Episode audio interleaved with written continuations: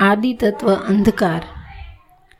ઈશ્વરના આપણે ઋણી છીએ. જેમણે માનવ દેહ આપ્યો અને આ દેહમાં પણ અમૂલ્ય સમી રત્નરૂપી બે આંખો આપી, આ આંખો વડે સમગ્ર સૃષ્ટિને નિહાળી શકીએ છીએ. રંગબેરંગી દુનિયાનો આનંદ નિહાળી શકીએ છીએ.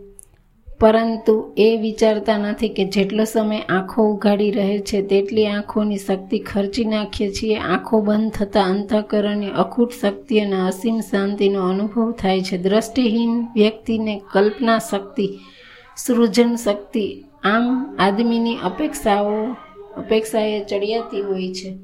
સુરદાસજીએ બોલ, બાલકૃષ્ણને બાલકૃષ્ણની જે લીલાઓનું અદ્ભુત વર્ણન કર્યું છે, ભક્તિ ગીતો ગાયા છે, તેવા આંખો ધરાવતી કોઈ વ્યક્તિ આવું સચોટ વર્ણન કરી શકતી નથી.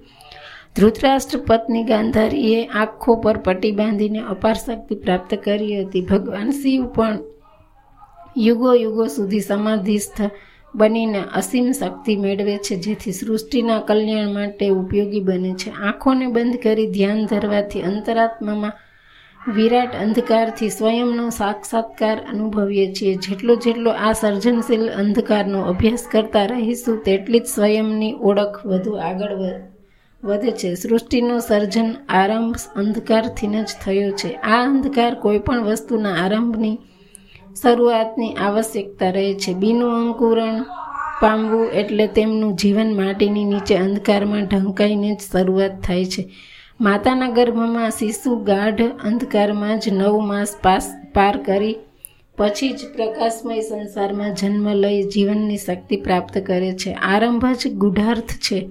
એટલા માટે જ અંધકારની આવશ્યકતા રહી છે. કેમ કે આરંભ જ એટલો નાજુક છે એટલે અંધકારની જરૂરત છે. અંધકારમાં અખૂટ ગહનતા ભરી પડી છે.